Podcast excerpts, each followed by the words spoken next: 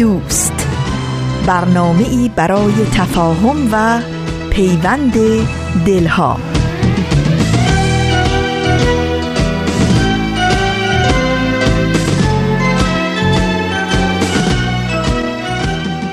با سمیمانه ترین درودها از فاصله های دور و نزدیک به یکایک شما شنوندگان عزیز رادیو پیام دوست.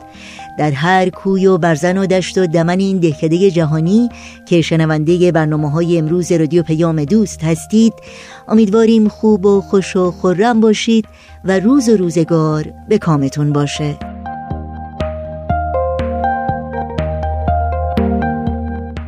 نوشین هستم و همراه با بهنام پریسا و دیگر همکارانمون میزبان پیام دوست امروز شنبه 29 دی ماه از زمستان 1397 خورشیدی برابر با 19 ماه ژانویه 2019 میلادی.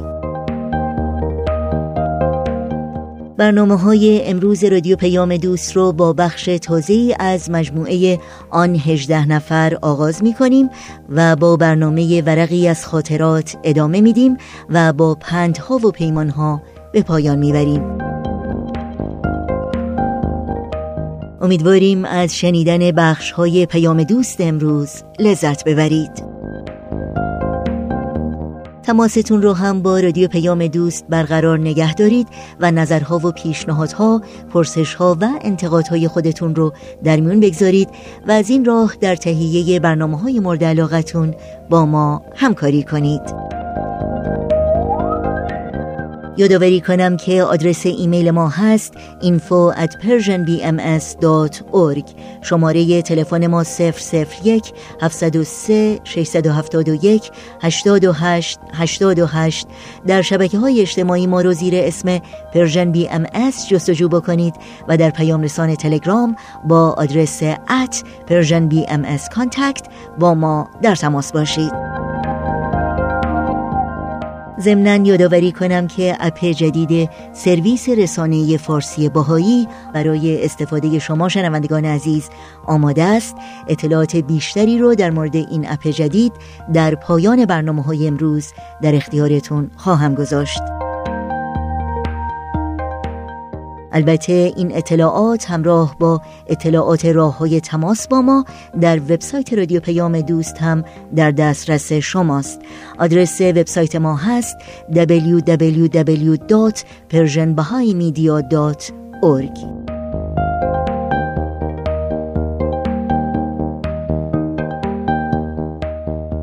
این صدا صدای رادیو پیام دوست با ما همراه باشید.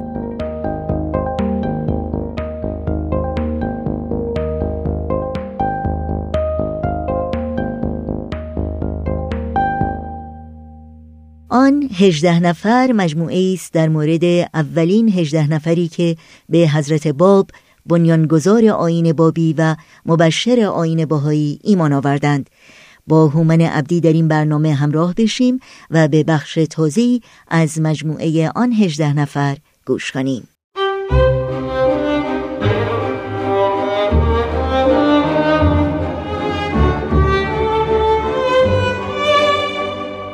آن هجده نفر.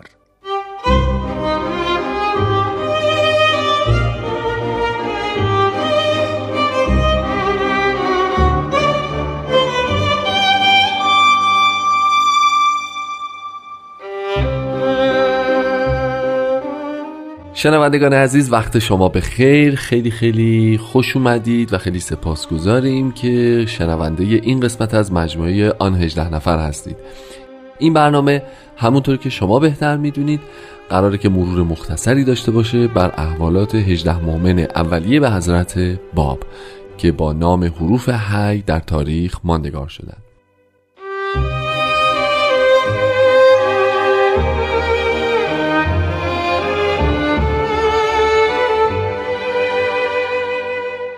جناب خورسندی وقت شما بخیر. خیلی ممنون که این هفته هم لطف کردید و به برنامه خودتون وقت دادید و تشریف آوردید. خیلی ممنونم که این فرصت رو در اختیار بنده می‌گذارید. قربانتون سلامت باشید خب ما هفته گذشته در مورد آغاز سفر ملا حسین از شیراز صحبت کردیم اصفهان رو صحبت کردیم اینکه به تهران رسید اینکه مکتوبی برای حضرت بهاءالله ارسال کرد پاسخی برای حضرت علا دریافت کرد.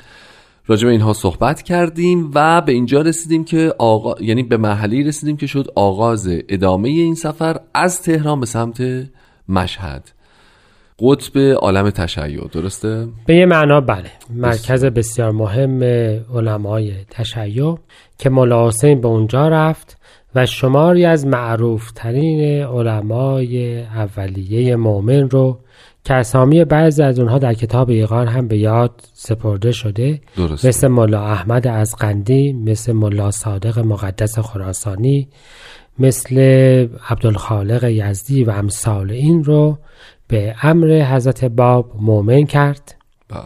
به بشرویه رفت شهر خودش و بسیاری از نفوس رو اونجا مؤمن مؤمن کرد کرد. از جمله خانواده خودش که خواهرشون و مادرشون به فاصله بعد از اون تقریبا رفتن به کربلا و در خانه سید کاظم رشتی یا در خانواده او وارد شدند بله. بعدها همراه حضرت طاهره بودند. آها. خب.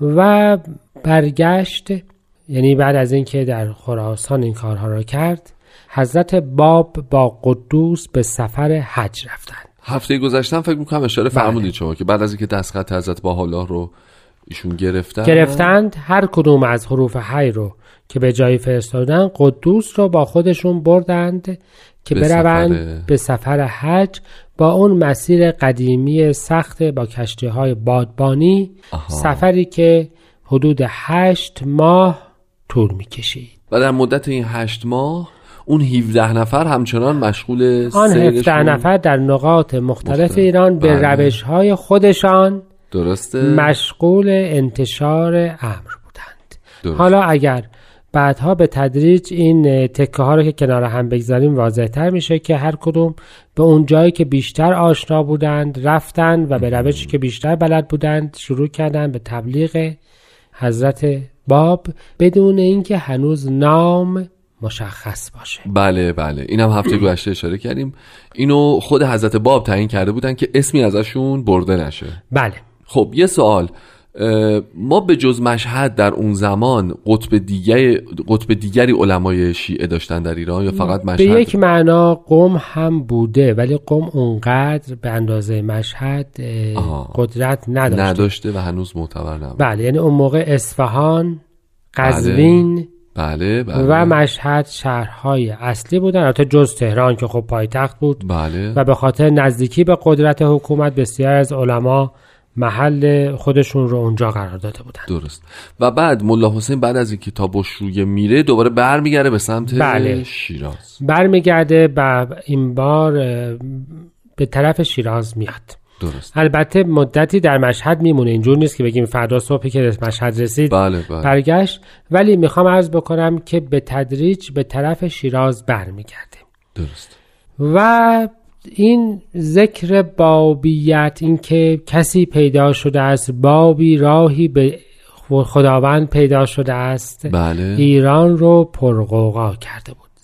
ضمناً حضرت باب هم در سفر به مکه بله. شروع کرده بودند به ابلاغ امر بله. از جمله به خود شریف مکه و ضمنا به رؤسای شهرهایی که در اونجا مسیرشون بود یعنی مثل مسقط و امثال این. توجه بفهمید که اونا شهرهایی هستند که دیگه شیعه نیستند صحیح. و رهبر در از حکومتی در از رهبر دینی هم هست. به همین جهت به جای اینکه به علما و رؤسای دینی مردم ابلاغ بشه به رؤسای سیاسی دینی ابلاغ میشه. مثل شریف مکه مثل حاکم مسقط و جده و غیره و غیره. و البته چون حضرت علا با گروهی از حجاج همراه بودند این داعیه قبل از اینکه خودشان برگردن توسط این حجاج در ایران آمده بود که کسی آمده است و حرف تازه‌ای می‌زنند می‌زنن البته فکر کنم بقیه حجاج هم که اونجا در مکه حضور داشتن به حال با این ندا آشنا شدن دیگه. ندا آشنا شدن و جرقه مخالفت و انکار هم شروع شد. از همونجا از. همونجا و قرار بود که البته مؤمنین و حضرت اعلی همگی در کربلا قطب اصلی عالم تشیع یعنی نجف و کربلا جمع بشوند و از اونجا برنامه تبلیغی جدید شروع بشه. پس ملا حسین بعد از اینکه این کارهاش رو انجام داد همراه بعضی دیگه از افرادی که کاراشون رو انجام دادن یا مؤمن شده بودند صحیح. به طرف کربلا. کربلا و نجف. از طریق شیراز. حالا از هر طریقی آها راه حرکت می‌کنن. افتادن. بله. پس یعنی اونها هم در جریان بودن که قرار همگی دوباره در کربلا. بله مرحله بعدی بله. آمدن به کربلا.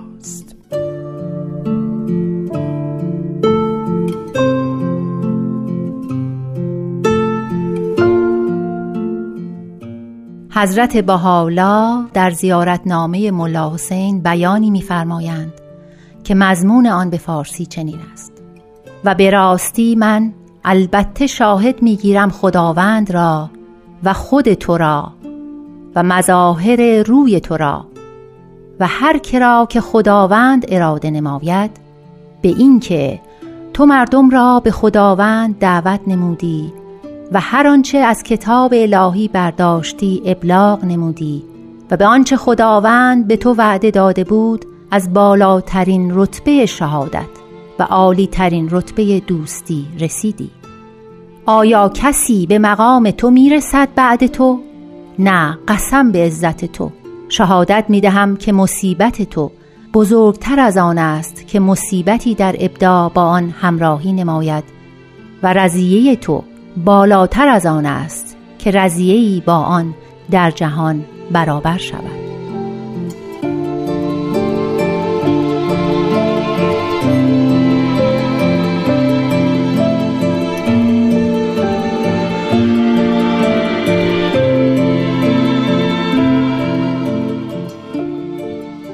خب دوستان عزیز ادامه میدیم برنامه آن 18 نفر رو با حضور جناب خورسندی عزیز. قربان ما صحبت کردیم که ملا حسین هم حرکت کرد به سمت کربلا از اون طرف حضرت باب هم اه، همراه با جناب قدوس دارن میان به سمت کربلا. کی می‌رسه؟ کی زودتر می‌رسه؟ چه اتفاقاتی اونجا میفته؟ می‌خوام عرض بکنم که یکی از حروف حی هم اصلا پیشاپیش رفته بود اصلا به که اون کربلا رو درش ابلاغ هم بکنه, بکنه. و به بزرگترین عالم اون زمان عالم تشیع یعنی شیخ محمد حسن نجفی بله. صاحب جواهر کلام ابلاغ هم بکنه اون ملا علی بستامی بود. یعنی ملا علی بستامی پس در اون زمان در, ب- در کربلا بود. یعنی اون موقعی که ملا حسین به طرف تهران می‌رفت ملا علی بستامی هم رفت رفت کربلا و ابلاغ کرد و آیات رو منتشر کرد و کربلا رو قوقا راه انداخت و البته گرفتنش و زنجیرش کردند و فرستادنش به طرف استانبول و در نهایت شهید شد. من فکر می‌کنم که ما در قسمت های آینده در مورد مولا علی بله و همین خواهیم الان. مطلب می‌خوام عرض بکنم که کربلا و نجف به هم ریخته بود. حضرت باب دستور فرمودند که به خاطر حفاظت جان مؤمنین و به خاطر اینکه از ابتدا با اختلاف و انقلاب فرصت گوش کردن به آیاتشون از بین نره. بله. مؤمنین به جای اینکه برن به کربلا برگردن به شیراز. پس نه ملا حسین به کربلا رفت ملا حسین در حدود اصفهان. کنگاور بود که این مطلب رو شنید که قرار نیست به کربلا بره. بله. و برگشت به طرف شیراز. و حضرت باب هم به طرف شیراز اومده بودند با توجه به انتشار اخبار مبنی بر ادعای ایشون که دیگه خیلی مخفی نبود سر و و. مخالفت علما و حکومت و انقلاباتی که در شیراز پیش اومده بود ایشان در شیراز تحت نظر بودند در و شیراز امکان ملاقات به معنای واقعیش فراهم نبود تحت نظر یعنی دیگه شناخته شده بودن. هم شناخته شده بودن هم حکومت ایشون رو تو خونه خودشون به معنی که الان میگن. حبس خانگی کرده بود. آها آها. و مولا حسین وقتی متوجه شد که حضرت باب در شیراز تحت نظر هستند و امکان ملاقات نیست قرار نیست اینطور باشه از لباس خودش عوض کرد لباس آخوندیش رو در آورد. با لباس ایلات خراسان آها. اومد و به واردش. حضور بله به این ترتیب شناخته نشده وارد شیراز شد و حضور حضرت باب رسید و در نزدیکی بیت مبارک اقامت کرد. صحیح. پس حالا میشه این دومین ملاقاتش با حضرت باب. باب. اگر ملاقات اول و یک مجموعه ملاقات اگر ملاقات من من منظورم اول دوره اولین بله، ملاقات بله، بله. و دوره دومین دوم. ملاقات.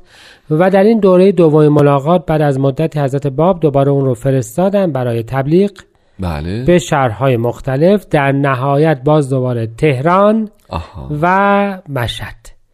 آها. این بار باز با ملاقات با حضرت بهاءالله و تبلیغ در مسیر ملا حسین به مشهد رسید. بله. و یکی از مؤمنینی که تبلیغ کرده بود و بسیار معروفه ملا با محمد باقر قائنیه بله. او خانه خودش رو در مشهد در اختیار ملا حسین گذاشت و ملا حسین این خانه رو با خونه دیگه بزرگترش کرد و ساختمانی ساخت برای صحبت راجع به دین جدید و تبلیغ دین جدید و این ساختمانی بود که در تاریخ به نام بیت بابیه در مشهد معروفه. پس اولین مرکز تبلیغی مستقر جامعه جدید در مشهد ساخته شد. ساخته شد. توانایی و نفوذ و قدرت ملا حسین به حدی بود که به خلاف کربلا و نجف بله. با وجود اینکه قطعا اکثری از علما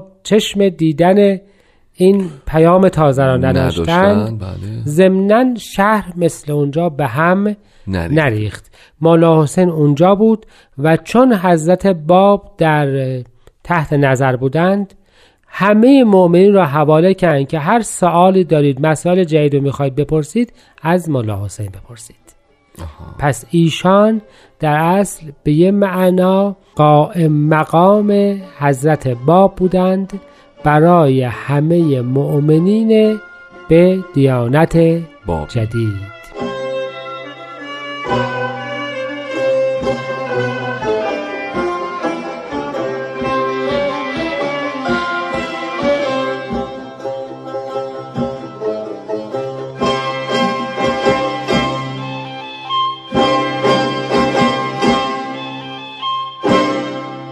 خب جناب خورسندی این بیت بابیه در مشهد چقدر پابرجا بود چقدر اصلا مولا حسین اونجا مستقر شد در مشهد چقدر این دوره زمانی بیت؟ بابیه که مستقر بود تا وقتی که بعد از انقلاب اسلامی نابودش کردند آه خودمون ساختمون ساختمان همشون؟ که بود بله ولی بحث. مطلب اینجاست که به هر حال مولا حسین بیش از یک سال اونجا بود. اونجا بود. بیش از صحیح. یک سال بود و یه جامعه بزرگ منسجمی رو در مشهد به وجود آورد و شکل داد. جامعه ای که بسیار پرنفوذ بود آه.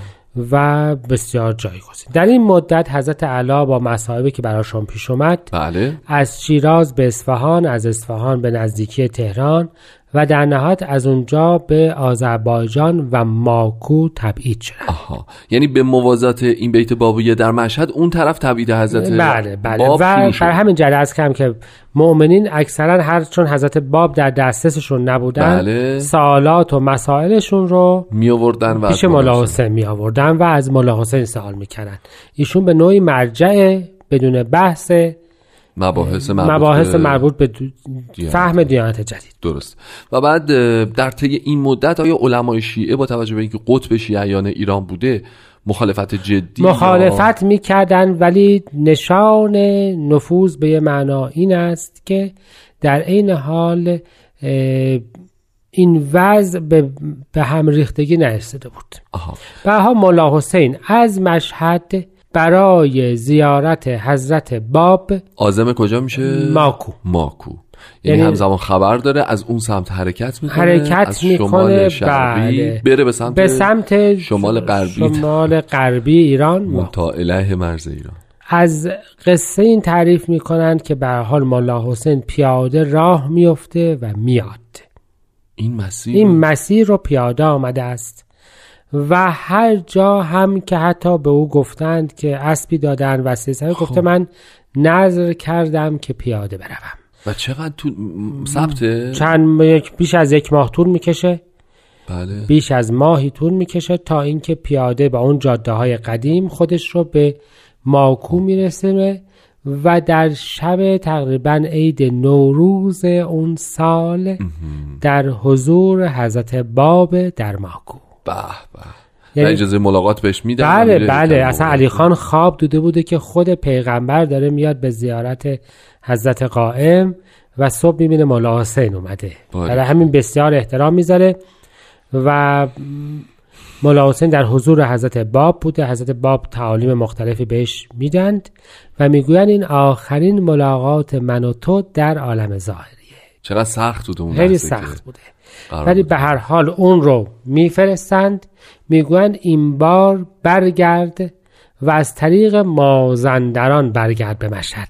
باز دوباره بیاد حالا تهران هرچی ولی برو از طریق مازندران. و در مازندران تو گنج الهی را پیدا خواهی کرد. یعنی حضرت باب به مولا حسین بشارت می‌دهند که با توجه به اینکه من دیگر تو در این عالم هم دیگر را نخواهیم دید کس دیگری رو خواهی دید.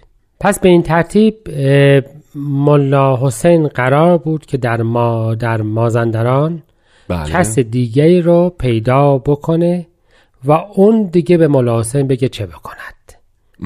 یعنی که به یه معنا حضرت باب او رو به کس دیگری سپردند درسته.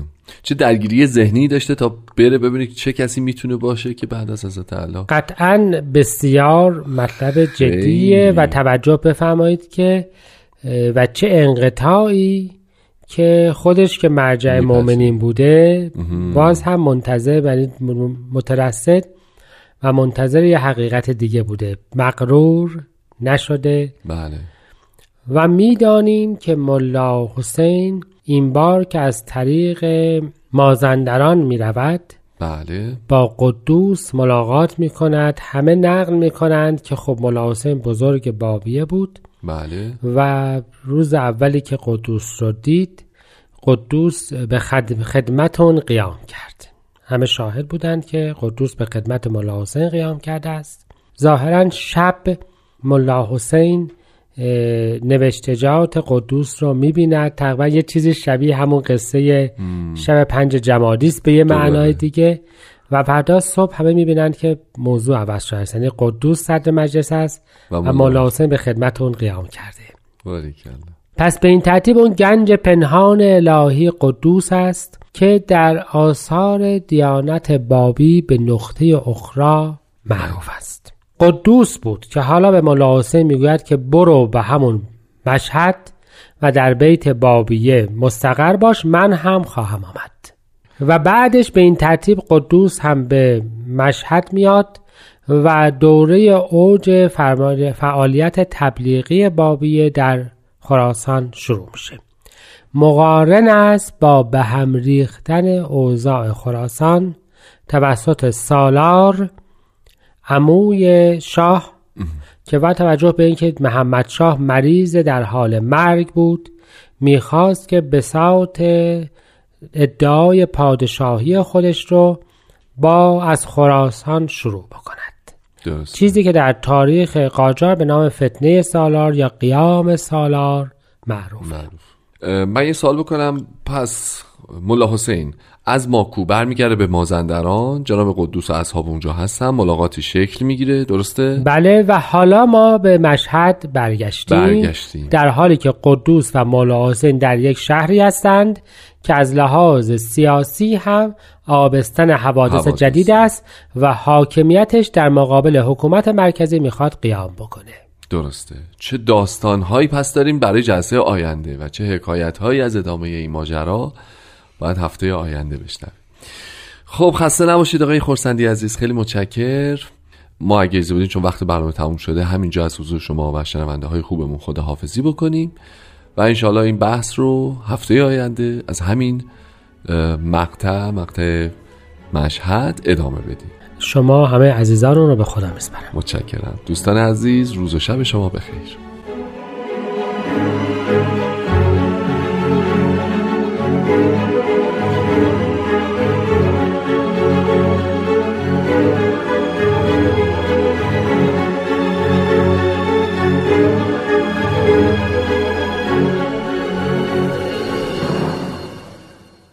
همراهان عزیز رادیو پیام دوست هستید و برنامه رو از مجموعه آن هجده نفر شنیدید.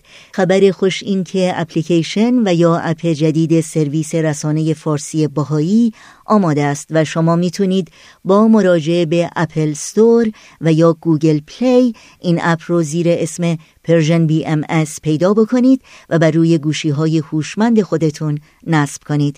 و با برنامه های رادیویی این رسانه یعنی برنامه های رادیو پیام دوست و برنامه های تلویزیونی این رسانه همراه بشید. توجه داشته باشید که برنامه های 24 ساعته سرویس رسانه فارسی باهایی هم از طریق این اپ جدید در دسترس شماست و برای اطلاعات بیشتر در مورد اپ جدید سرویس رسانه فارسی باهایی به وبسایت ما www.persianbahaimedia.org مراجعه کنید.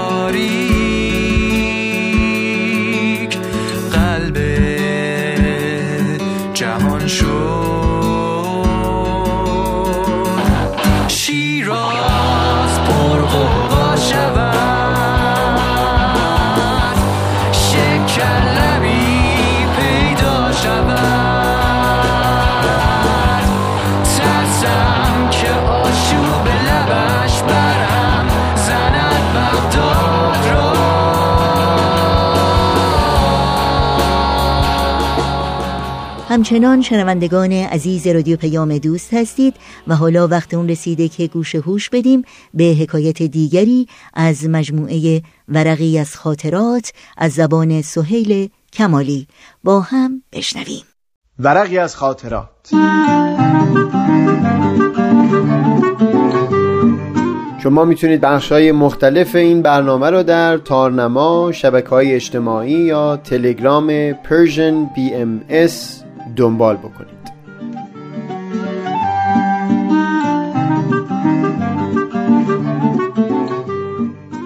ورق این هفته به دور از سایه درختان تنومند.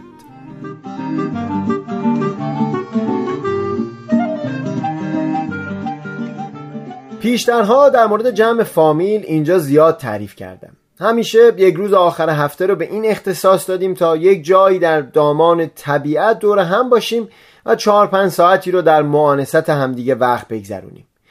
معمولا تا پیش از غروب والیبال بازی می‌کنیم و بعد از اون بیشتر وقتها یکی از کسان فامیل به نام محمد رضا که صدای بسیار خوبی داره لوری می‌خونه و بقیه با او همخانی می‌کنیم و دور آتیشی که وسط به پا شده در دایره لوری و گاهی هم کردی میرخسیم والیبال رو معمولا برای اینکه همه از خرد و درشت بتونن شرکت کنن و نخوان منتظر بمونن همیشه به صورت حلقه‌ای بازی می‌کنیم.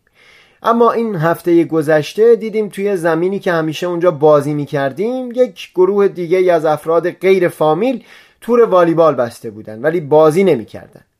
چند نفری از دوستا رفتن پیش اونها و اجازه گرفتن که از تور اونها برای بازی استفاده کنیم.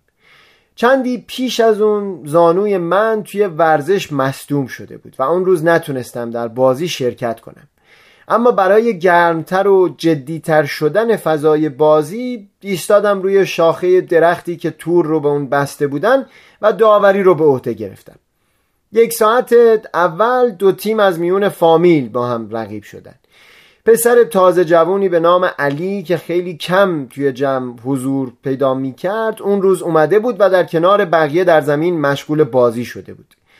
یعنی بدون اقراق نفری نبود که به او گیر نده و نق نزنه که چرا جدی بازی نمی کنی چرا توپ رو جمع نمی کنی چرا برای توپ شیرجه نزدی؟ چرا اینقدر بیحال بازی می کنی و و و نقای دیگه. البته خود من هم هر وقت وسط بازی بودم به اینکه یکی جدی بازی نکنه خیلی گیر می‌دادم. به هر حال من از بالا می‌دیدم کم کم توپایی که بنا بود به دست علی برسند رو یکی دیگه دفع می‌کرد. از ترس اینکه او توپ رو خراب کنه و امتیازی به تیم رقیب داده بشه.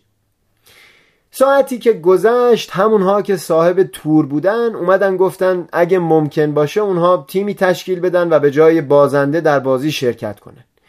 پذیرفتیم و زمانی که اومدن چون تعدادشون فقط پنج نفر بود از میون کسان فامیل همون علی که توصیف کردم به تیم اونها پیوست. از همون دو سه امتیاز اول معلوم شد زیاد چیزی از والیبال نمی‌دونن. و در همون صحبت ها با تیم فامیل که البته به زبون لوری بود قرار بر اون شد که چون تیم رقیب ضعیف هستن من خطاهایی که از بچه های فامیل سر می‌زنه رو امتیازی به ضرر تیم حساب بکنم. اما اگر تیم رقیب خطا کرد خطا رو نگیرم و سکوت کنم البته یک دلیلمون هم این بود که چون اونها با والیبال آشنا نبودن خیلی وقت می‌گرفت. اگر می‌خواستیم همه خطاها رو به اونها توضیح بدیم.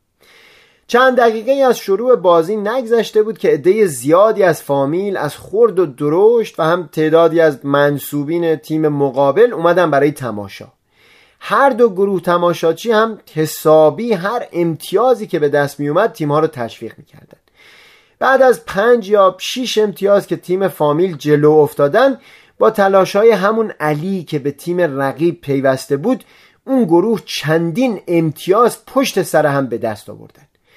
با هر زور و زحمتی که بود توپ رو به بالای تور میرسوندن و همین علی بر سر توپ اسپک می‌زد به سوی زمین تیم فامیل.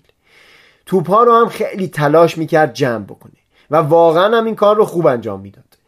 اولش اعضای تیم فامیل به شوخی می‌گفتن به به تیمی که قوی ترین نفرش علی باشه. اما کمی که گذشت دیدن واقعا داره خوب بازی می‌کنه و نتیجه به سود اون تیم با فاصله زیادی اتفاقا تغییر پیدا کرده بود. حتی کار به جایی رسید که از من خواستن خطاهای اونها رو هم بگیرم از این به بعد. با این وجود با تفاوت دو یا سه امتیاز اون تیم برنده مسابقه شد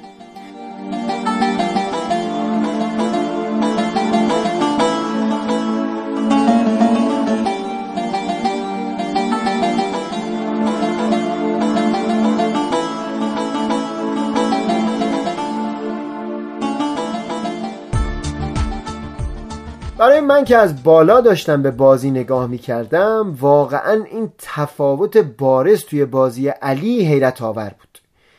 بعد از برگشت به خونه با رامین و پدرام در مورد اون صحبتی داشتیم. نظر اونها این بود وقتی به یکی زیاده از حد گیر داده شد طوری که طرف انگشت نما شده باشه جوری دچار ترس میشه که درست انگار فلج شده. اگه بیم این رو نداشته باشه که اگر اشتباه کنه مشکلی نیست و کسی به اون نقل نمی‌زنه با یه جرأت خاصی می‌تونه بازی کنه و کیفیت بازیش هم خیلی بالا میره. و خب اون روز تیم مقابل به جز تشویق هیچ چیز به این پسر نداده بود. یعنی واقعا حتی یک بار هم نشد که بهش گیر بدن. این نظر رو من دوست داشتم اما چندی که درنگ کردم به یاد یک حرف دیگه هم افتادم.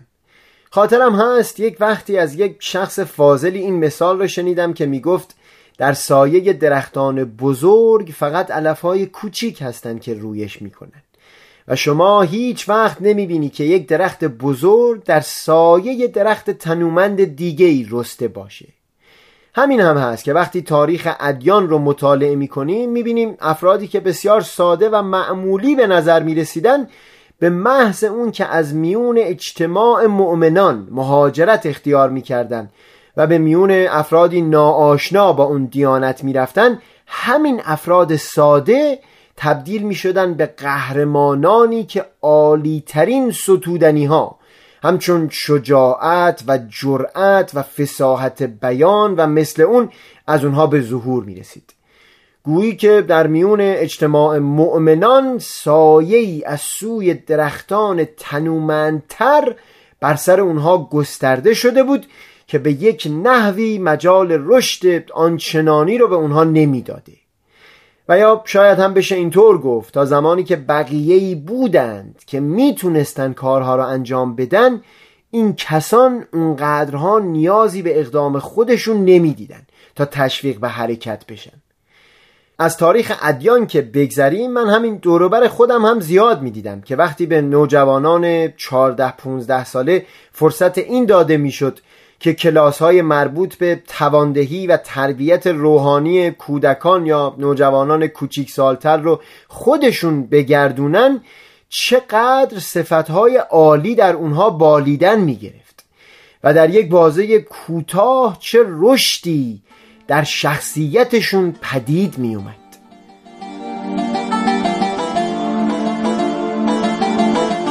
سهیل کمالی دوشنبه دوم مرداد ماه.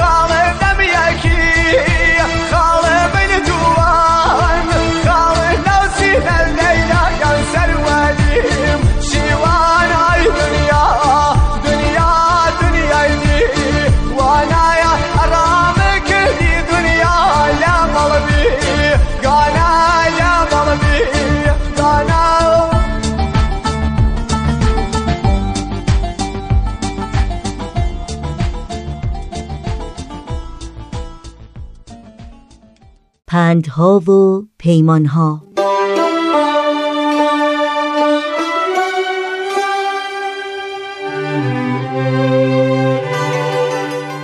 لئون نیکولوویچ تولستوی فعال سیاسی اجتماعی و نویسنده شهیر تاریخ معاصر روسیه در خانواده اشرافی و اصیل به دنیا آمد.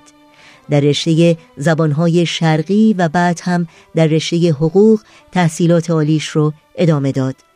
او علاقه زیادی به آموزش و پرورش کودکان و نوجوانان داشت و از این رو مدارس ابتدایی زیادی به خصوص در روستاها تأسیس کرد.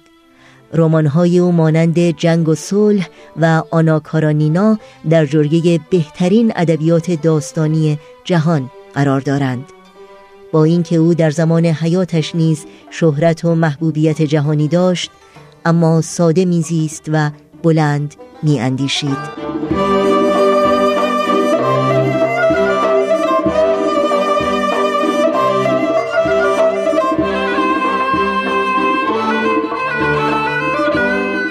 هرگاه به مدرسه قدم می‌گذارم با مشاهده چهره های کثیف و تکیده موهای ژولیده و برق چشمان این کودکان فقیر دستخوش ناآرامی و انزجار می شوم و همان حالتی به من دست می دهد که بارها از دیدن شرابخاران مست بر من مستولی شده است.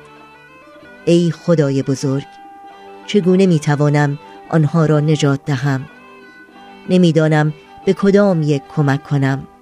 من آموزش و پرورش را برای توده ها می خواهم تا شاید بتوانم کودکان آینده را از غرق شدن رهایی بخشم.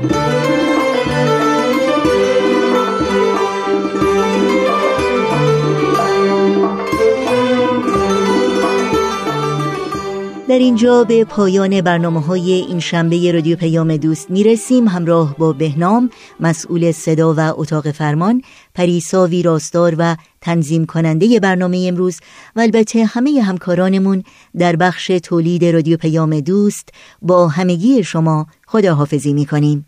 تا روزی دیگر و برنامه دیگر شاد و پیروز باشید.